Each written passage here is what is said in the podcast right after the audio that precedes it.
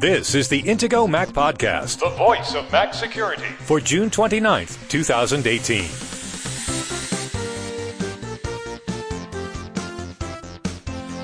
In this week's episode, we'll tell you about some easy ways to properly verify your Mac hardware using some simple tools already on your computer.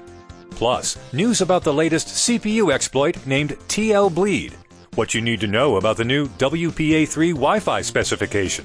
An iTunes payment security update leaves older operating systems out in the cold. And we answer a listener question about using a VPN.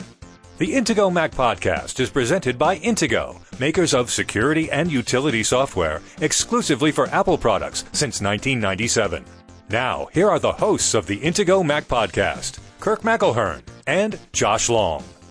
In recent months, we've talked about some serious hardware issues that have affected processors that don't affect an operating system. And two of the names that have been used are Meltdown and Spectre. And as we discussed in an earlier episode, and there'll be a link in the show notes, these are the kind of issues that can only be mitigated by the hardware manufacturers. It turns out that there is another CPU flaw that is about to come out. And this is kind of interesting. It's not so much that we know what this is, but it's interesting that there were some clues that tipped people off to the fact that there is something that we're going to learn about soon. Does that make sense? Can you make sense of this, Josh? Well, yeah, so TL bleed is what this is called. And to break it down and make it as simple as possible, first of all, you're right. We don't really have all the details about this yet. It's going to be sort of revealed to the public at the Black Hat conference in August. But the idea behind this is because of a technology called hyperthreading, which basically means that your computer's processors pretend like you have twice as many as you really have. So in theory, certain tasks might be able to run faster because they can run in parallel. To, they can kind of run two at a time where normally they would only try to run one at a time. Well, this idea of behind hyperthreading has been around for a very long time. It's in, you know, processors going back decades. And just recently, the developers of a particular Unix operating system said that uh, yeah we're not going to enable hyperthreading on uh, by default anymore in our operating system. And then just this past week it came to light that apparently that was because of this upcoming announcement about TL bleed.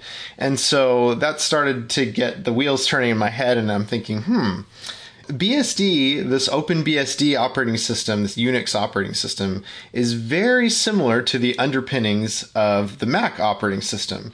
So there's a good chance that if this thing affects BSD OSs, then it probably affects Mac OS as well. So does Mac OS use hyperthreading? I didn't know. So I found out, yeah, actually Mac OS does use hyperthreading. Can it be turned off? Yes, but it's a little complicated to do that. You either have to have the Xcode developer tools installed and go through this process, and then you have to do that every time your computer boots up, or you have to trust some third party utility to turn off hyperthreading for you. So there's not really very good options yet, but you know what? It's not something that people need to panic about at this point in time. We don't know the details. It's not a, an exploit that anybody's going to be, you know, trying to use against you in the near future. Now, maybe after the talk in August, then people will know more details, and then maybe we need to be concerned about it at that point. okay, we'll keep our eyes on this. And when August comes around, we'll tell people if they need to worry about it. And I'm sure by then Apple will release a security update to uh, deal with this problem. But I, I found it interesting the way that this issue was discovered. It was a sort of evidence of absence that made people think, why would someone turn off a feature that's meant to make computers run more quickly? In other security news, we're about to embark on a new, more secure Wi Fi protocol. This is the Wi Fi authentication protocol that we use to connect a device to a router. Is that correct? Right. We've talked before about about some Wi-Fi security things and uh, and WPA three. It was announced back in January, I believe, and then now it's finally starting to um, become a publicly available specification. So router manufacturers can start building this into their Wi-Fi devices. Does this mean that I need to upgrade my router, or is this something that is hardware only? So if I have an existing router, I'll never be able to use this new WPA3? That's a really good question. Not all the details are, are necessarily known about that yet. I think it, it's probably possible that um, some existing routers could have WPA3 backported to work with them, but it's not something that um, is likely from the perspective of you know these manufacturers are going to want to upsell you on the latest thing that oh now hey with WPA3 so it's it's more likely that we won't really see this coming to a lot of existing wireless technology. It's more something that you're going to see added on to newer hardware as it comes out. Okay one thing that i noted this week is that apple is planning to prevent iTunes payment info changes on old versions of its operating systems this is devices running iOS 4.3.5 or earlier, OS 10 10.8.5. This goes back years.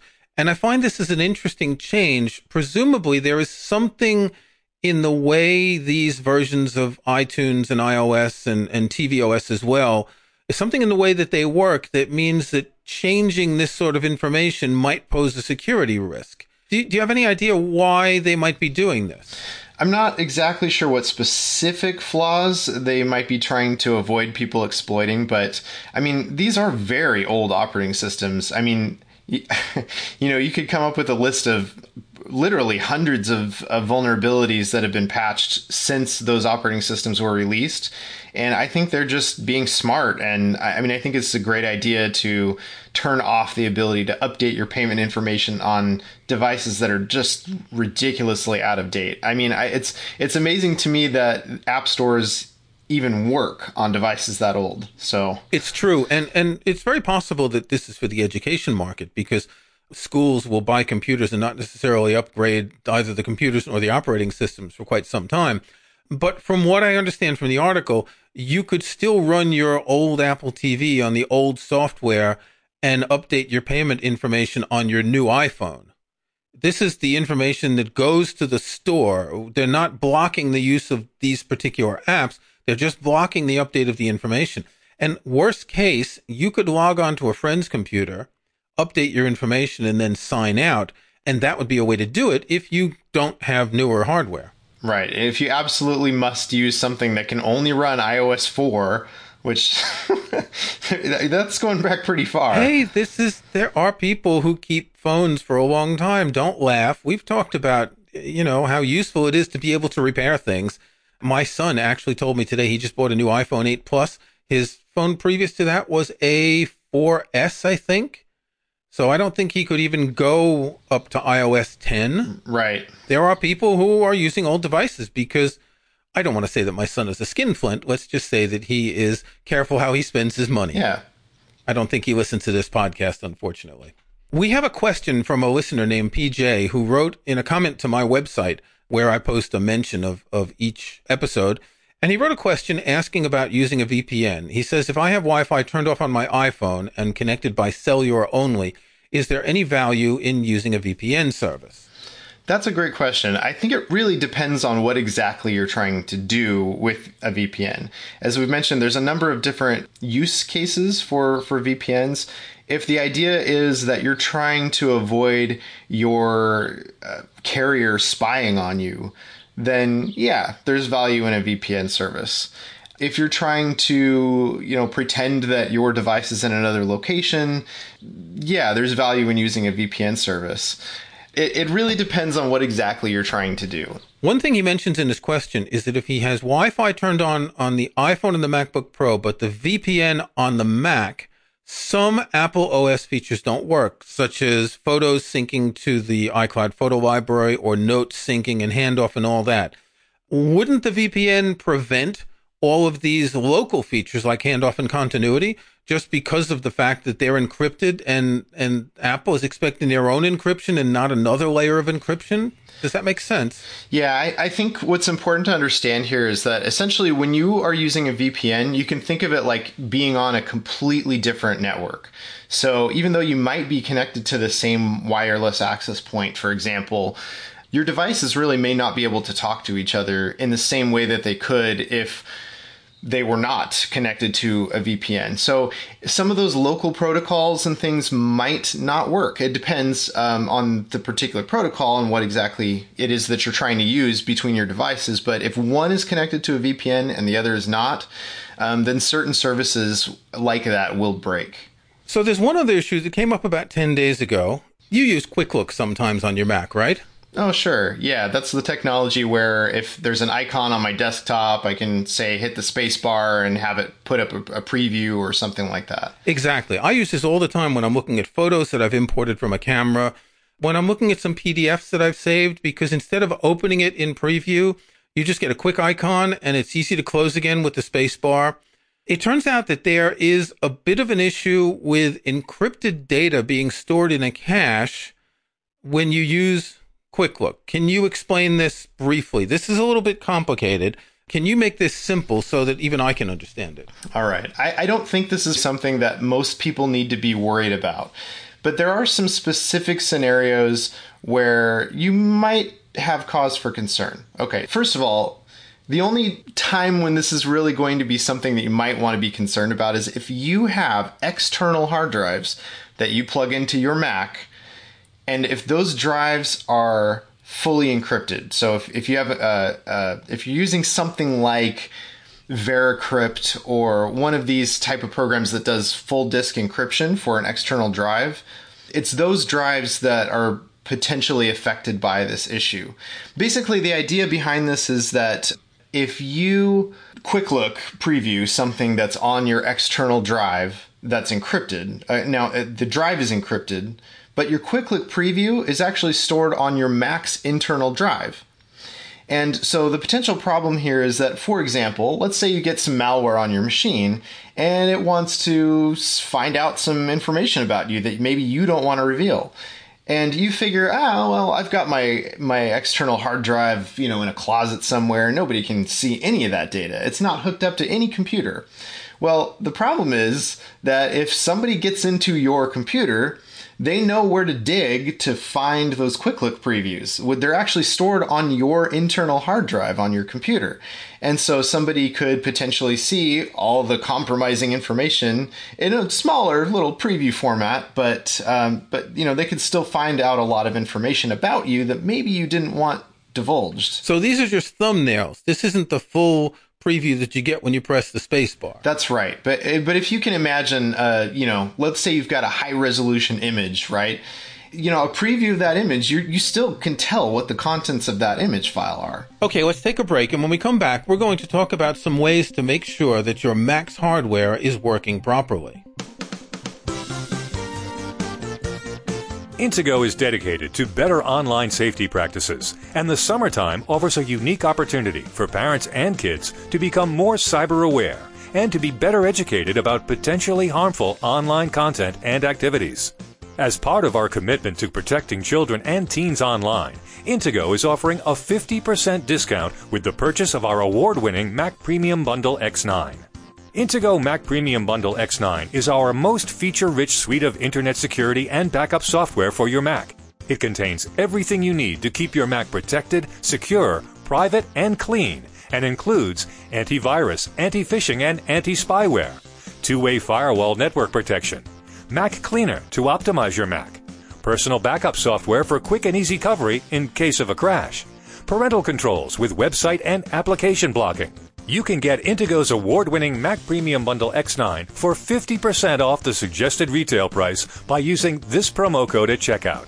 Premium 50, all one word, no spaces. Premium 50.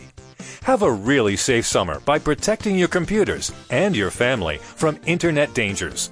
Save 50% on Mac Premium Bundle X9 with the promo code Premium50 at checkout. Visit Intego.com today. So, Josh, you certainly have problems with your Macs from time to time, don't you? Hardware problems, software problems? Yeah, I do. Oh boy. My my mid 2011 iMac is on its last leg. Uh, so yeah, I, I, can say I've had my my share of Mac hardware problems. Okay, we're going to discuss an article on the Mac Security blog entitled "How to Verify Your Mac's Hardware is Working Properly," and it covers a number of areas that you might want to test just to make sure everything's working smoothly this isn't something you need to worry about every month. You might want to do this every six months, every year, or just when you have a problem. This covers general Apple diagnostics, your hard drives, whether it's a spinning hard drive or an SSD, your RAM, your CPU, your GPU, your graphics processor, sensors, and other physical elements. So the first thing to know is that your Mac has a secret diagnostics app.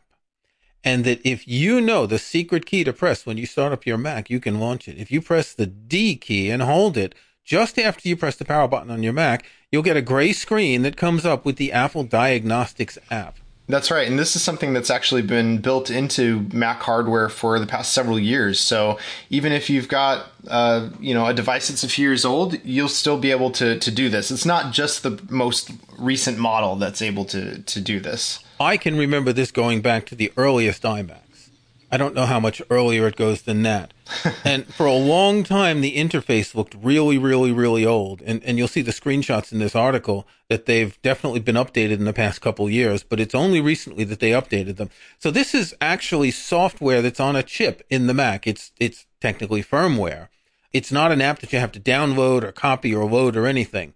And it probably takes up very little space and it runs some basic tests, but it's pretty valuable because it can tell you if a number of things are wrong. It can tell you if there's something wrong with your power supply. It can tell you if there's something wrong with your memory. It can tell you a whole lot of information about the different elements in your Mac. And if it does find any issues, it'll give you some codes that you can give to Apple support so they can help you fix them.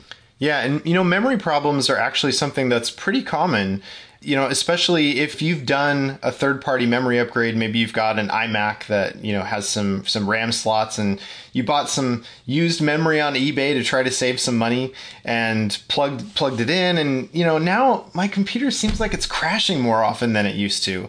This is a great way to do that test to find out whether your memory might actually have some problems. Yes, and and this is something that I've learned about years ago with that sort of issue. In, in particular, if you buy third party RAM to put into a, a, Mac and you find that there's something wrong, an Apple Care technician will always ask you if there's third party RAM and ask you to remove it.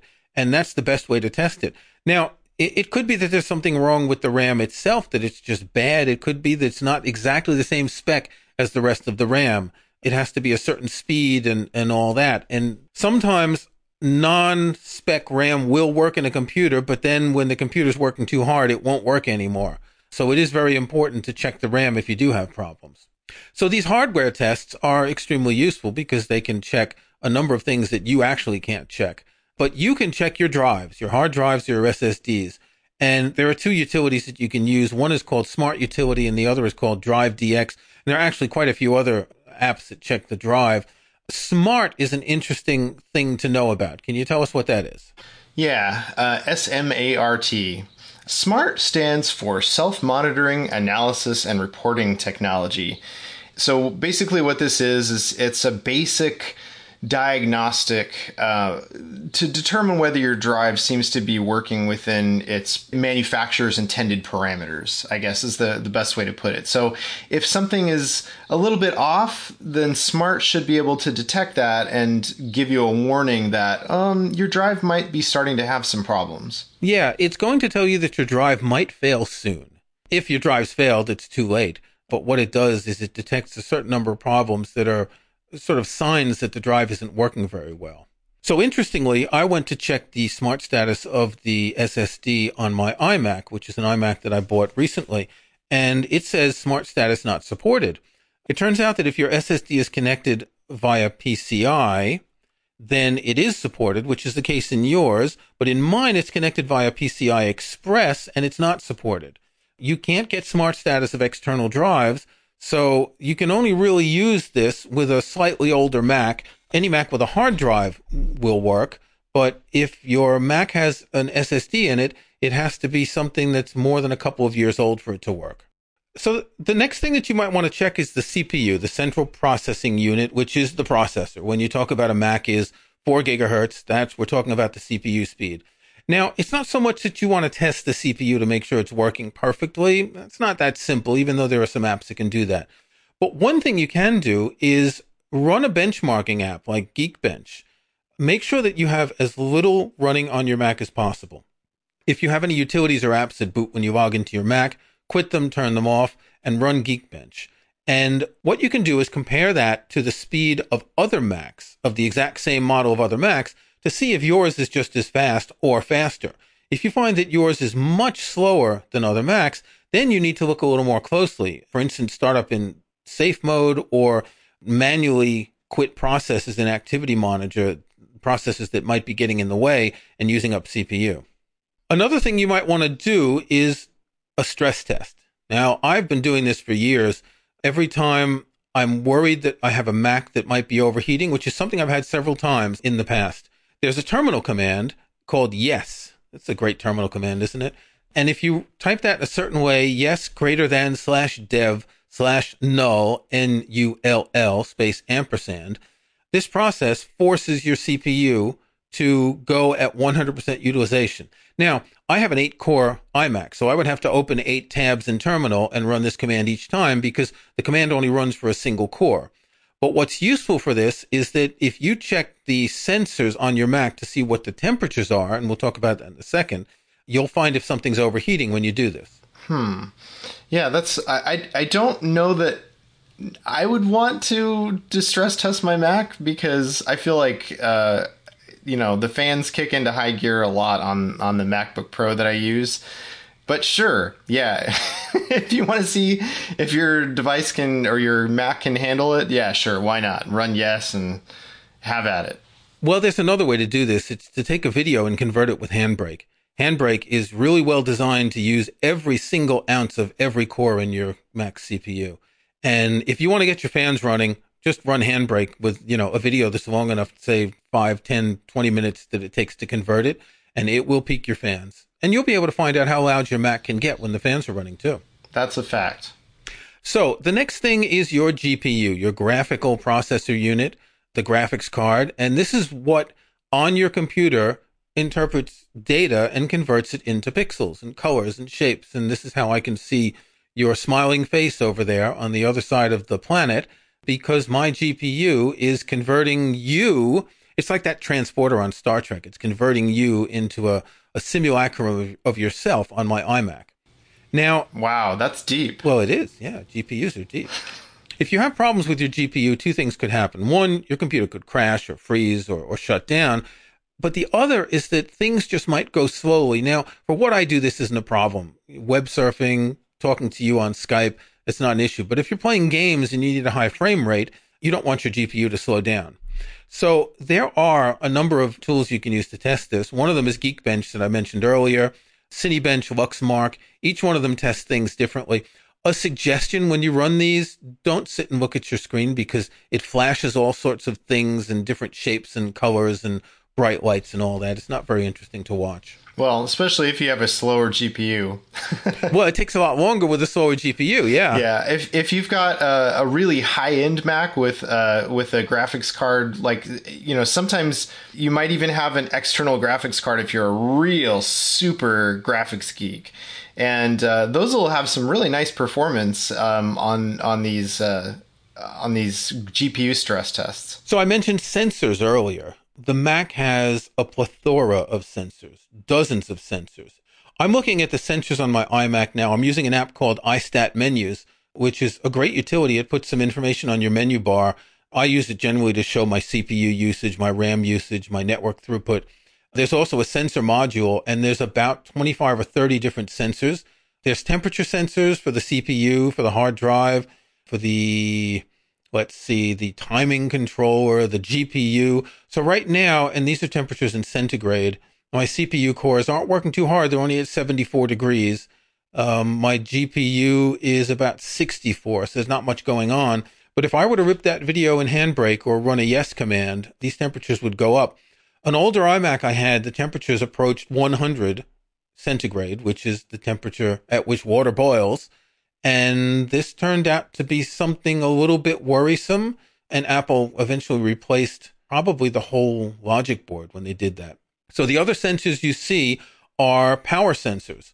The number of watts it's being used. My Mac is currently using 80 watts. The power supply is using 12 volts. The CPU core a volt and change. Um, the GPU core less than a volt, etc. I see the fan speed, and my fan is really cool here. It's at 1200 RPM. and that's the base fan speed of an iMac. That's the lowest it'll go. And you essentially can't hear it at that speed. The other thing that I see here is ambient light. And this is something that's detected in order to use the auto brightness display on the Mac.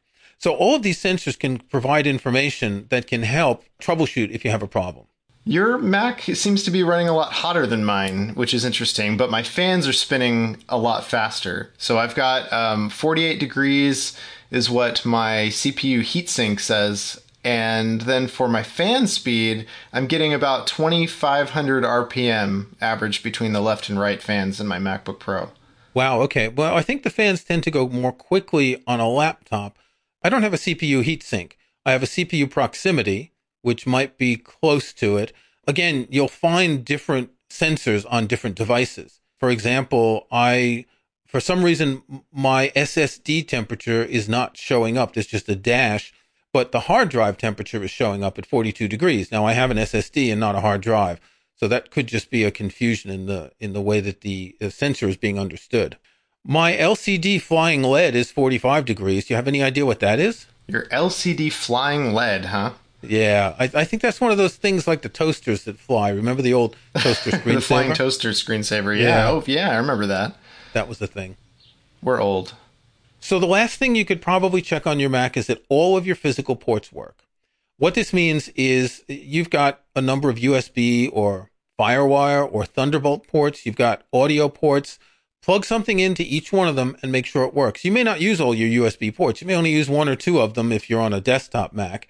You may only have one if you have a, a laptop, but plug something into everything and just make sure they work because if something goes wrong, that can lead to something going wrong elsewhere. So if there's a short in one of your USB ports, that could eventually short out the rest of your computer. Absolutely true. In fact, I've seen things like that happen, not with Macs necessarily, but um, you know, I've definitely seen broken USB ports in PCs cause some really significant hardware problems. Don't ever try to plug something into a port that you can tell with a visual inspection is damaged. Okay, so since it's summer and you probably all have free time out there in Radioland, you could take a look at this article, link in the show notes, and check out your Mac and make sure that everything's running smoothly. Next week, we're going to cover part two of this article, which is talking about how to check your software. So totally different. Software is a lot easier. You don't have to worry as much about getting it repaired. You can either delete it or reinstall it. Well, we'll take a close look at that next week. Until then, Josh, stay secure and keep that Mac cool. Stay cool, Kirk. Thanks for listening to the Intego Mac Podcast, the voice of Mac security, with your hosts, Kirk McElhearn and Josh Long. To get every weekly episode, be sure to subscribe at Apple Podcasts or in your favorite podcast app. And if you can, leave a rating, a like, or a review. Links to topics and information mentioned in the podcast can be found in the online show notes for the episode at podcast.intego.com. The Intego website is also where to find details on the full line of Intego security and utility software. Intego.com.